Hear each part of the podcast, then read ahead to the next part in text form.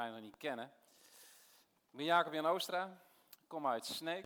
Ik ben getrouwd met de mooiste vrouw van Nederland, Karin. Ik heb drie kinderen. Ik heb een zoon van 21, studeert bouwkunde in Groningen. Ik heb een dochter die uh, over niet al te lange tijd, volgens mij vier, vijf dagen, vertrekt ze drie maanden naar Tanzania. En nog een zoon van uh, 15, 16, zit hier ook in de gemeente. In ons dagelijks leven dan, uh, hebben wij een bedrijf in de bouw, dat heet Roger in Bolzwart. En ik denk dat wij een halfjaartje geleden of zo hier zijn uh, voorgesteld als lid in de gemeente.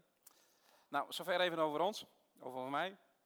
Hey, Karen en ik, wij doen veel werk voor Open Doors, voor Compassion, voor de Vierde Musketeer. En zo kwam het eigenlijk dat uh, Nicola mij al een hele poos geleden eens een keer gevraagd heeft van, zou je hier een keer willen spreken met als thema in actie. Want het thema van deze maand is, dit zijn wij. Maar dan kun je eigenlijk gelijk de vraag stellen van, wie zijn wij? Wie zijn wij als gemeente? Wie zijn wij als gemeente CLC of CLC? En ieder persoonlijk, wat kunnen wij doen voor Gods koninkrijk? En wat kunnen wij betekenen voor, voor onze naaste medemens? Vandaar ook de titel in actie. Maar in actie komen, dat, dat is eigenlijk een werkwoord, dus dat betekent je mouwen opstropen, je handelen en je inzetten voor. En als je wil inzetten voor bijvoorbeeld je medemens, je buren of je collega's, noem maar op, dan komt er wel een stukje bewogenheid bij kijken. Want zonder bewogenheid in jouw hart, dan kom je ook niet vanuit jezelf in actie. Maar wat is bewogenheid? Zijn we nog bewogen? Doet het ons nog wat als we al die beelden op televisie zien van, van oorlog en, en van volging en, en al die vluchtelingen op de Middellandse Zee? De eenzamen hier in Leeuwarden, de prostituees? Bewogenheid. Weet je, als je de encyclopedie erop naslaat, is een ander woord voor bewogenheid, dat is dynamiek of deernis, emotie, het begaan zijn met. Maar ook barmhartigheid. En dat bracht me bij het overbekende verhaal, de gelijkenis van de barmhartige Samaritaan. Dus ik wil jullie eigenlijk eens even meenemen naar, naar Lucas 10. Lucas 10, daar vertelt Jezus de gelijkenis van de barmhartige Samaritaan. En een gelijkenis is dus eigenlijk een verhaal dat niet echt is gebeurd, maar Jezus gebruikt af en toe gelijkenissen om mensen dingen duidelijk te maken. En Jezus is hier in discussie met, met een wetgeleerde. En die discussie, dat is eigenlijk de kern van die discussie, die draait over je naaste liefde. En, en wie is je naaste en hoe werkt dat bewogenheid? Lucas 10, vers 25. En zie, een wetgeleerde die stond op om hem te verzoeken en hij zeide, meester, wat moet ik doen om het eeuwige leven te beërven? En hij zeide tot hem, wat staat er in de wet geschreven? Hoe leest gij? En die wetgeleerden die antwoordden en zeiden, gij zult de Heer uw God liefhebben, uit geheel uw hart en met geheel uw ziel en met geheel uw kracht en met geheel uw verstand en uw naaste als uzelf. En Jezus zeide tot hem, gij hebt juist geantwoord, doe dat en gij zult leven. Maar die wetgeleerden die wilden zich rechtvaardigen en zeiden tot Jezus, maar wie is mijn naaste? En daarop hernam Jezus en zeide, een zeker mens die daalde af van Jeruzalem naar Jericho. En hij viel in de handen van rovers, die hem niet alleen maar uitschudden, maar ook slagen gaven en weggingen, terwijl ze hem half dood aan de kant lieten liggen. Dus je moet je eigenlijk voorstellen dat die persoon zeg maar gewoon voor half dood, dus eigenlijk voor dood aan de kant van de weg lag. En bij geval daalde daar een priester langs die weg en deze zag hem, doch hij ging aan de overzijde voorbij. En evenzo ook een leviet kwam langs die plaats en hij zag hem en hij ging aan de overzijde voorbij.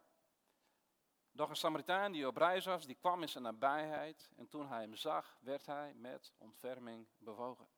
Hij ging naar hem toe en hij verbond zijn wonden met uh, een uh, groter olie en wijn op en hij bracht hem, zette hem op zijn eigen rijdier en hij bracht hem naar de herberg en hij verzorgde hem. En de volgende dag stelde hij de waard twee schellingen ter hand en hij zeide, Verzorg hem en mocht gij meer kosten hebben, dan zal ik u die vergoeden op mijn terugreis.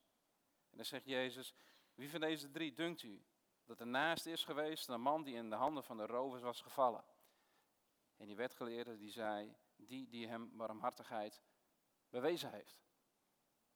Dus er is een, een man en die loopt van Jeruzalem naar Jericho en dat is een weg welke, sorry, dat is een weg welke sterk afdaalt in een ruig gebied, uitermate geschikt voor, voor rovers om deze mensen, voorbijgangers, op te vangen en te overvallen. En dit gebeurt. Deze man die valt in de handen van rovers en die boeven die beroven hem en die slaan hem finaal in elkaar.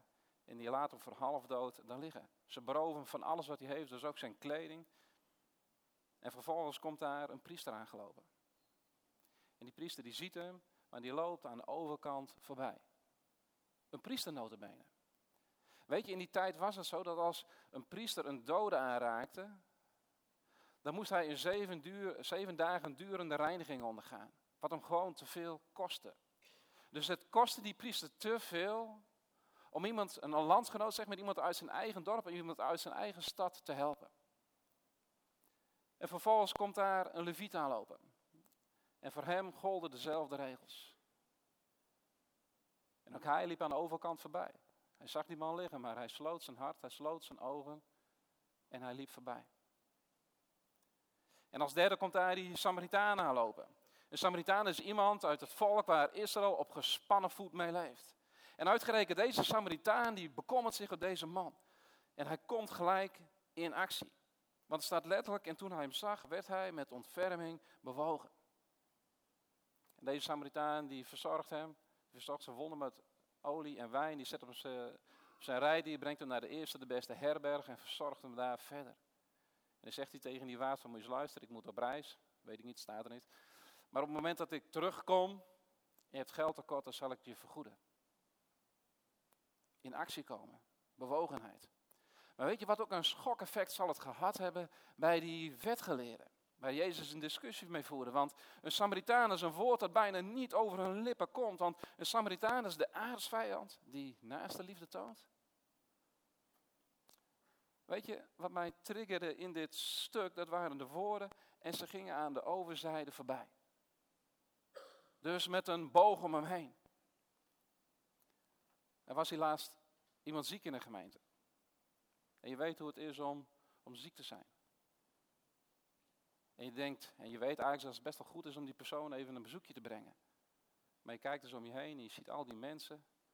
Iemand anders moet het maar even doen. Het schikt mij nu niet. Met een boog om hem heen. Geen bewogenheid, geen actie. En we hebben allemaal die beelden wel op televisie gezien van al die vluchtelingen daar op de Middellandse Zee. Op een gegeven moment komt dat Giro-nummer komt in beeld en je voelt aan alles dat jouw geld nodig is. Maar je overroelt je gedachten. Van komt het geld wel op de goede plek? Met een boog om hem heen. Geen ontferming. Geen actie. We hebben vanmorgen allemaal die zwerven wel zien staan of zien liggen hier buiten de deur. Het is koud, het is regend. Maar ja, hij zal vanavond wel naar de opvang gaan, denk ik. Geen bewogenheid. Geen actie.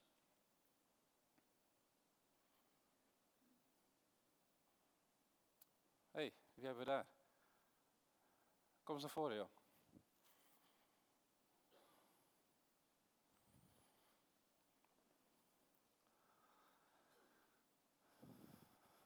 Goedemorgen. Het is misschien een beetje gemeen, maar uh, wie van jullie heeft deze man, deze prachtige kerel, waardevol voor hem? Vanmorgen hij liggen hier buiten de deur. Wie van jullie heeft hem even aangesproken? Misschien alleen even een huig gezegd of een arm om me heen geslagen. Yes. Weet je, op zich is dit best een bijzondere gemeente. We zitten hier ongeveer met 400, 450 mensen. En ik weet dat een stuk of 10, 20 hem hebben aangesproken. Dat is ongeveer 4% van de mensen die hier aanwezig zijn. En het thema deze maand is: Dit zijn wij. Zijn wij een gemeente die een zwerver niet ziet staan? Of zijn wij een gemeente die een zwerver ziet staan? Weet je, om eerlijk te weten, om eerlijk te zeggen, weet ik ook niet wat ik gedaan zou hebben. Zou ik hem, wacht even, zou ik hem uitgenodigd hebben hier in de gemeente? Zou ik hem hier op de voorste rij hebben neergezet, niet ergens verstopt, achter in de kerk? Wat zouden jullie ervoor zeggen? Wat zouden de oudsten ervoor zeggen? Stinkt hij misschien? En dan onze vooroordelen. Kerel, kom op man, doe wat. Ga een baan zoeken, eh, ga leren, doe wat. Maar weet je wat Petrus en Johannes deden in Handelingen 3? Er was een zwerver aan de poort van de tempel. Net zoals vanmorgen bij de poort van deze tempel. Maar zij gingen in de voetstappen van Jezus staan en ze zeiden in de naam van Jezus, sta op. En ze gaven die man een hand. Met stinkende, vieze kleren aan. Hij was verlamd. En ze richtten hem op. En hij stond op en lopen en springen en God lovende ging hij de kerk binnen. Weet je, wat leert ons deze gelijkenis in Lucas 10 nu? Veel mensen in deze wereld, die worden net als die man in Lucas 10, het slachtoffer van iets dat buiten hun schuld om gebeurt. Oorlog, vervolging, natuurrampen, hongersnood. Je krijgt ontslag op je werk, je raakt aan alcohol omdat je geen uitweg meer ziet. En zo beland je hier op de stoep van de CLC. En wij, wij worden daarmee geconfronteerd. Net zoals die priester, die leviet en die Samaritaan. Maar hoe gaan we daarmee om? Raakt het ons hart of ons verstand? Weet je, door dit praktische voorbeeld komt het nu misschien ietsjes dichterbij. Maar ook dichter bij jouw hart. Weet je, wij, wij kunnen verandering brengen in de nood van, van deze mensen. Dus ga gewoon bij jezelf te raden op, op welke plek, op welke situatie of in welke situatie kan ik de Samaritaan zijn voor een ander. In welke situatie kan ik in actie komen? Weet je, voor mijn werk bij Open Doors en bij Compassion, maar ook op eigen initiatief zijn mijn vrouw en ik zijn de hele wereld al overgevlogen. Van Zuid-Amerika, Afrika, Midden-Oosten en Azië. Maar dat was eerst niet zo. Tot in 2012 was ik in eerste instantie gewoon een zakenman. En natuurlijk zag ik die beelden op televisie en het raakte me en het deed me wat. Maar voor even. En dan was het weg. Vergeten in de drukte van mijn werk. Tot ergens in 2012. Ik probeer het kort te houden, maar er gebeurde in 2012 gebeurde alles in één keer. Het was crisis. Het was crisis in de bouw. En die raakte ongenadig hard ons bedrijf. Onze grootste opdrachtgever ging failliet. Waren 30% van onze jaaromzet waren we kwijt. En ik weet nog, diezelfde avond kreeg ik een telefoontje dat mijn moeder die was opgenomen in het ziekenhuis. En binnen een half jaar was ze overleden. Dat was ook in de tijd dat crisis was in onze gemeente waar we toen samenkwamen. Maar we hadden gezegd, tien jaar daarvoor hadden we gezegd van Heer, we nemen bedrijven over en we doen het in afhankelijkheid van u. We doen het eerst tien jaar.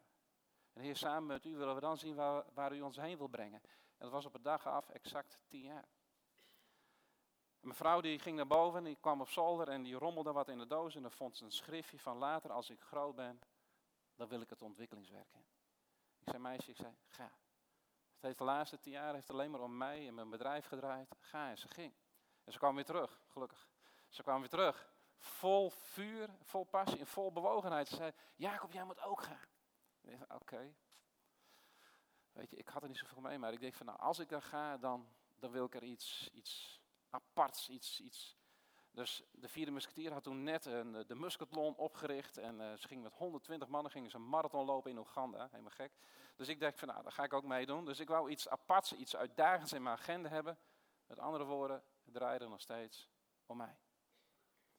Maar langzamerhand kwam ik erachter dat ik naar Oeganda ging om, om recht te doen. Om recht te doen voor bijvoorbeeld tien kinderen die opgroeien in armoede. Om de cirkel voor armoede, voor die kinderen te doorbreken en ze te bevrijden uit armoede in de naam van Jezus. En armoede hebben we gezien. Ik werd ziek daar, ik kwam in het ziekenhuis te liggen. Al die 120 mannen gingen naar huis. En Karen die kwam over naar Oeganda. Het moment dat ik weer fit was, toen zei Karen tegen mij van, nou moet je luisteren, een vriendin van mij die werkt hier onder straatkinderen. Voel je fit genoeg om mee te gaan? En zo gebeurde ik dat ik op een dag op een plek kwam die ik nooit meer zal vergeten. Dat was voor mij de hel op aarde. Het was op een vuilnisbelt, midden in de capital, in de, in de hoofdstad Kampala van Oeganda. En er groeiden kinderen op, echt waar, van, van een jaar of vier tot 16, 17, 18, 19, 20. En ze liepen allemaal met een big bag. En die vulden ze, daar sliepen ze s'nachts in als ze konden slapen. En die vulden ze met plastic flessen. En als een big bag dan vol was, dan, dan verkochten ze die aan een handelaar. En dan kregen ze 25 cent. En voor die 25 cent kochten ze kerosine. Want ze waren allemaal verslaafd aan kerosine. En waren ze dan niet verslaafd, dan werden ze wel verslaafd gemaakt. Ze zitten allemaal onder de snij- en vechtwonden. Ze vechten letterlijk voor een stukje brood. Ik heb het zelf gezien. En s'nachts liepen we daar en mijn vrouw die liep met twee tienermeisjes. Een jaar of dertien. En ze vroeg aan die meisjes van, hé hey joh, als jij zou dromen, wat zou je dan later willen worden? En dat meisje zei, politieagent. Dus Karen keek aan, politieagent? Ah, ja, zegt ze, want weet je, s'nachts komen eerst de volwassen mannen. En vervolgens komen de, tienerjongens. En vervolgens komen de jonge jongens. Maar als ik politieagent ben, dan. Meisje was net zo oud als mijn eigen dochter toen destijds. Weet je, en ik stond daar op een bult. Op die vuilnisbelt. Om me heen 360 graden en ellende. En aan mijn voeten lag een halfdode vrouw. En ze had haar arm over dat babytje heen geslagen. En Karen die tilde dat veel te lichte babytje op bij de aids. En dan weet je, menselijk gezien van hun leven is voorbij. En die hopeloosheid in die, in die ogen van die vrouw. Die ogen van die tienermeisjes. En die ellende onder, in die ogen die ik las, in die, in, in, in, die, in die jongens, in die kinderen. Die hebben mijn leven bepaald. Stampé op die plek. En vrij vlot daarna heb ik mijn hele gezin en al onze kinderen meegenomen een maand lang door Oeganda projecten te doen. Want ik wilde ze per se het verschil laten zien tussen het wiegje hier in Nederland en negen uurtjes vliegen naar ergens in Afrika. En natuurlijk blijven tienermeisjes of tieners, tieners, en, maar het heeft hun leven veranderd. En ik zeg het nu misschien heel scherp, maar wat is er nodig om jou te veranderen, om jouw hart aan te raken, priester, lieviet? Of voel je je aangesproken als Samaritaan? Weet je, God ziet die oceanen van onrecht in Oeganda. En hij ziet de ellende onder de vervolgde christenen in, in Noord-Korea of in Saoedi-Arabië, noem maar op. Maar kijk naar Jezus. Jezus zegt, wij zijn één gemeente. We are one. Dat was de leus destijds. Wij zijn één. En dat zijn we toch hier in deze gemeente, in deze prachtige, mooie gemeente. Wij zijn één. En hij ziet het onrecht waardoor hij door jou iets aan wil doen. Hij heeft ons nodig. Ridders, strijders, arbeiders en vechters voor zijn koninkrijk. Weet je, we moeten veel meer naar Jezus kijken. In Matthäus 14, in Matthäus 14, vers 14, er staat dat Jezus met ontferming bewogen werd. Er staat, en toen hij het schip uitging, zag hij een grote schare. En hij werd met ontferming over hen bewogen en hij genas hun zieken. Weet je, Johannes de Doper, dat is notabene de vriend die Jezus heeft gedoopt. Die is kort hiervoor vermoord, zijn, zijn hoofd eraf gehakt. En toen Jezus dit hoorde, wilde hij gewoon even een poosje alleen zijn. Ik denk zelf om dit te verwerken, want wat een onrecht en, en wat een verdriet. Maar de schare die liep achter hem aan. Ze volgden hem te voet uit de steden, meervoud. Wat een hoeveelheid mensen zal daar aan die oever hebben gestaan. En dwars door het verdriet van hemzelf heen, dan, dan slaat hij zijn ogen op vol met tranen. En hij ziet die grote schare mensen en, en hij wordt met ontferming bewogen en hij genas hun zieken. Weet je, Jezus is vol verdriet. Hij heeft bij wijze van spreken even genoeg aan zichzelf, maar, maar, maar hij stroopt zijn mouwen op. En hij komt in actie. Hij weet misschien niet waar het eerst of het laatst moet beginnen, maar, maar hij begint gewoon. Weet je, in actie komen. We moeten naar Jezus kijken. Een ander woord voor bewogenheid, dat is het Griekse woord splagnitsomai. Splagnitsomai, dat is het gevoel als, als, Jezus, als Jezus iemand in nood ziet. Dat is het gevoel als, als Jezus iemand die is die eenzaam ziet. Dat splagnitsomai, dat betekent lijden met, meelijden. Ik voel jouw pijn, jouw verdriet. Geef mij, geef mij tranen. Jouw eenzaamheid, zwerver of bejaarde, daar ga ik onder gebukt. Jezus die voelt splag niet zo mij als hij de scharen ziet. Er scheurt iets bij Jezus als hij, als hij onrecht, gebrokenheid en eenzaamheid ziet. Want dat zegt het woord eigenlijk. Splag niet zo mij. Splag, splijten, scheuren. Mijn hart scheurt, verscheurt van verdriet. Weet je, bij Jezus stopt het niet bij bewogenheid. Maar dan gaat het dieper met ontferming bewogen. Je vervolgd voelen daar waar anderen vervolgd worden. Je ontheemd voelen met de vele vluchtelingen die Europa, Nederland en Leeuwarden binnenkomen. Je verbonden voelen met de eenzame, de weduwen, de prostituees hier in Leeuwarden. Ze hebben Jezus nodig, maar ook jou. Ik bedoel het niet verkeerd, maar als wij willen dat de CLC geen kerkje spelen wordt, maar, maar een Jezusbeweging voor de stad Leeuwarden, splag niet zo mij. Wat zou Jezus doen? We vragen elkaar erop van, voelen we die pijn van diegene dichtbij? Ga nadenken, wie heeft Jezus nodig? Hij is hetzelfde als in, in Matthäus 9. In, Matthäus 9, het gaat even snel, er staat, men bracht een verlamde bij hem en hij genas hem. Vers 2 tot en met 6. Jezus genas een vrouw die al twaalf jaar een bloedvloeiing leed. Jezus geneest het dochtertje van Iris. Jezus geneest twee, twee blinden. Jezus geneest een dove stomme. En dan vanaf vers 35. En Jezus ging alle steden en dorpen langs. En hij leerde in hun synagoge en hij verkondigde het evangelie van het koninkrijk. En hij genas alle zieken en alle kwaal. En toen hij de scharen zag, werd hij met ontferming over hem bevogen. Dat zij voortgejaagd en afgemaakt waren als schapen die geen herder hebben. En toen zei hij tot zijn discipelen, let op, de oogst is wel groot, maar arbeiders zijn er weinig. Bid erom tot de Heer van de oogst dat hij arbeiders uitzende in zijn oogst. Te weinig arbeiders. Te weinig mensen die bewogenheid hebben in deze wereld, in deze stad. De oogst is groot. De wereld is vol van mensen die eenzaam zijn of vervolgd worden. Maar er zijn zo weinig discipelen die hem bewogenheid tonen. Eigenlijk is het één grote schreeuw van Jezus, help, help mij. Ik wil oogsten, ik wil redden. Ik wil straks al deze mensen in de hemel zien een knuffel geven, eeuwig leven geven, een volmaakt leven geven, een leven met hoofdletters, een koninklijk leven. Maar daar heb ik jullie bij nodig. Daar heb ik jullie bij nodig, mensen. Heb ik jullie bij nodig, broers en zussen van de CLC. Weet je, de Bijbel die staat vol met teksten over bewogenheid en in actie komen. Met andere woorden, God vindt het belangrijk. Het is beter te geven dan te ontvangen. Het geven van je tijd, je geld, je energie. En weet je, je kan wel degelijk wat doen. Steun bijvoorbeeld een stichting als Open Doors. Weet je, zij doen echt geweldig, uh, geweldig werk onder vervolgde kerk. En Ka en ik, we zijn al een paar keer voor hen op pad geweest.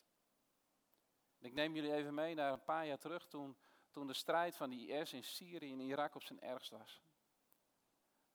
We waren in Noord-Jordanië aan de grens van Syrië. En we konden het geweld horen. Sterker nog, we konden de tanks zien schieten. Op een gegeven moment kwamen we in een soort van, van vluchtelingenkamp. En dan troffen we twee gezinnen.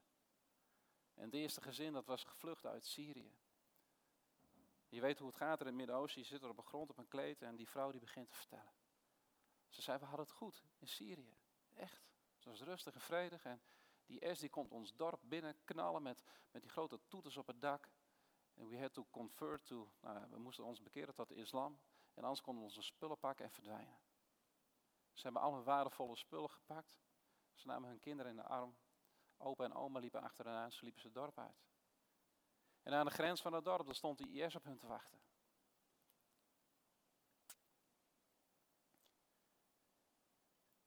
En die man die zei tegen die vrouw van jullie, ze moesten eerst al hun waardevolle spullen inleveren. Bijvoorbeeld ook hun, ringen. Gaat het niet snel genoeg, dan hakken ze die vinger er wel af. En die vrouw vertelde mij, en toen zei die eerst, jullie mogen doorgaan, maar het kost jullie één kind. En die vrouw die heeft haar dochtertje afgestaan voor behoud van haar gezin. En het volgende gezin, dat kwam uit Mosul, uit Irak. En hetzelfde gebeurde. Die eerste die kwam het dorp binnen en pa die rent zijn huis uit op zoek naar zijn zoon en zijn dochter. En hij vindt zijn zoon opengereed op straat. Er is zijn dochter omgekeerd, omgehangen aan de bal. Ik heb een foto van het meisje gezien. En dan zit je dan. Dan schieten woorden tekort. Maar weet je, dat is waar Open Doors instapt. Weet je, om hun emotioneel en, psychisch te ondersteunen van de eerste levensbehoeften. Maar weet je, waarom vertel ik dit verhaal? Verre en Afke van de Meulen, hier uit deze gemeente, die gaan exact naar die plek toe waar wij toen waren. Ze geven huis en haard op, sterker nog, ze hebben hun huis verkocht. Ze gaan binnenkort die kant op om die mensen daar te dienen. Ze zijn die vandaag in de gemeente en spreekt ze gewoon bij een bakje koffie en ze aan van, hé hey, waar kan ik jullie in steunen? Weet je, maar het kan gewoon ook in de nood om je heen, heel dichtbij. We hoeven niet allemaal het vliegtuig in te stappen. Begrijp me goed, dat hoeft helemaal niet. Want het zit hem ook vaak in de kleine dingen. Een kaartje sturen aan iemand die ziek is, of een bezoekje brengen op bosje bloemen. Je spullen uitlenen. Je auto bijvoorbeeld. Je heilige koe. Of geef je tweedehands spullen weg. Of doe eens, doe eens boodschappen voor de minder bedeelden. Geef een gezin die het financieel lastig heeft, dus een dagje weg. Weet je, en dat vind ik mooi van deze gemeente. De CLC die heeft ook best wel veel projecten lopen hier in Leeuwarden. De Bijbel zegt, we wonen niet voor niets in de stad waar we wonen. En we kunnen uw hulp goed gebruiken. Weet je, onze stad Leeuwarden heeft van alles te bieden, maar er zijn ook uitdagingen, armoede en verdriet. En ik ga nu een aantal voorbeelden noemen. En sommige projecten zijn misschien helemaal niets voor jou. Maar ik wil je vragen, van open gewoon je hart. Open je hart en misschien maakt God jou warm voor een van de volgende projecten.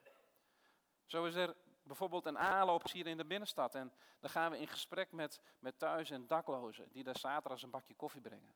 Wat een prachtig moment om iets over Jezus te vertellen of gewoon met hun in gesprek te gaan. Of helpen het eten te bereiden voor deze mensen. Maar zo is er ook een, het woonkamerproject hier op de Wijze.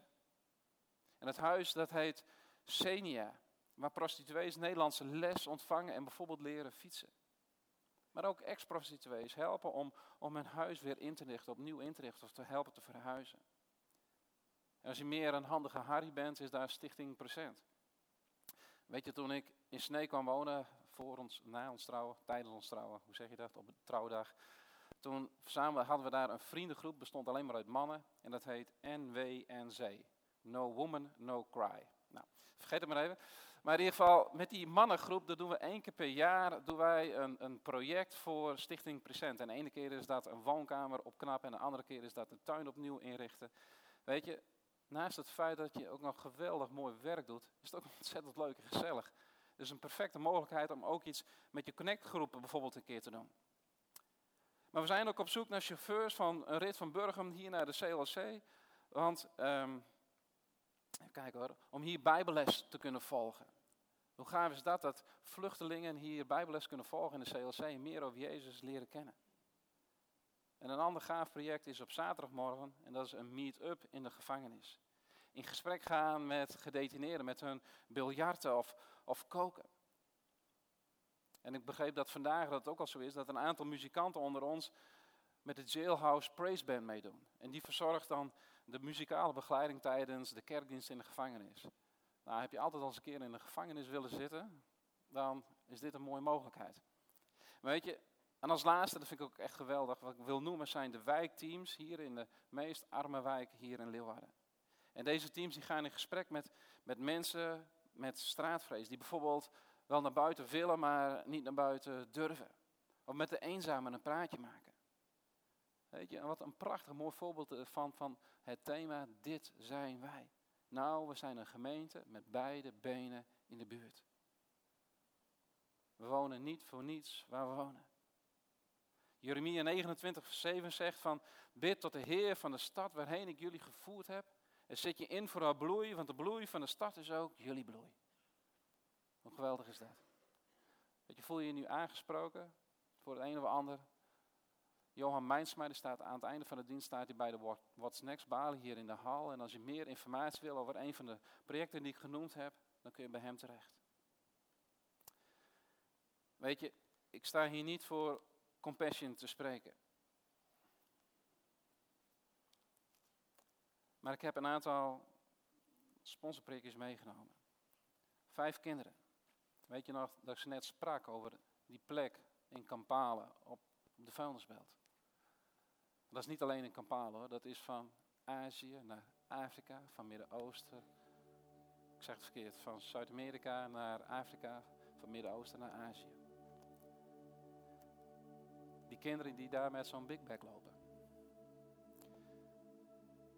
Weet je wat armoede doet in de ogen van Betiran, drie jaar oud, Tanzania? Armoede, die verlaagt zich. Armoede kijkt die kinderen recht in de ogen. Armoede zegt tegen die kinderen, jij bent waardeloos. Alles wat je denkt te ondernemen, dat zal mislukken. Armoede zegt, voor jou is er geen hoop. armoede zegt in de ogen van de kinderen, voor jou is er geen toekomst. Weet je, in de naam van Jezus wil ik uitspreken. Er is toekomst. Er is toekomst voor Beteram 3 Er is hoop voor Beteram. En er is een nieuw leven. En hij is waardevol in Jezus' naam. En vanaf de plek waar u zit, hoeft hij niet eens weg te vliegen. Het kost hij 1 euro per dag. Kan u de toekomst van naar Safina voor zes jaar veranderen. Ik leg de pakketjes hier neer. Ik sta hier straks en ik wil bidden voor een nieuw leven van deze vijf kinderen. Weet je, Spreuken 14 vers 31 zegt, wie zich over een arme ontfermt, eert hem. Spreuken 19 vers 17, wie barmhartig is aan de armen, die leent aan de Heer. Weet je, wij worden geroepen om, om in een normaal leven abnormaal te zijn. misschien zit je hier nu en voel je je aangesproken. Maar denk je klein van jezelf. Denk je van, dat wat de Heer op mijn hart heeft gelegd, of in mijn hart heeft gesproken, of in mijn gedachten heeft gesproken, dat, dat is maar zo klein, dat heeft totaal geen betekenis. Misschien denk je wel van dat wat de Heer op mijn hart heeft gelegd, dat, dat is zo klein als dit kleine blokje ten opzichte van dit hele grote blok, ten opzichte van wat anderen doen bijvoorbeeld. Maar weet je wat er gebeurt als dit kleine blokje, als dat in beweging komt?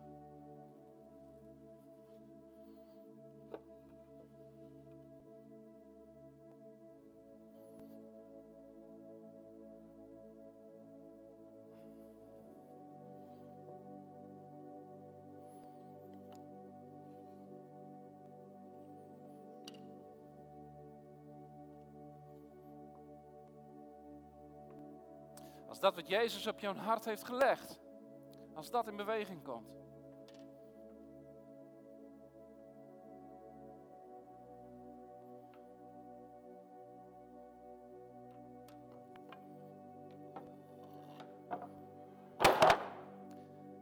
Als ik nog doorgegaan was met nog 10 of 12 blokken in diezelfde grootte, in dezelfde dikte, dan was het laatste blok dat was net zo hoog geweest als de Oldenhoven. Met andere woorden, begin gewoon.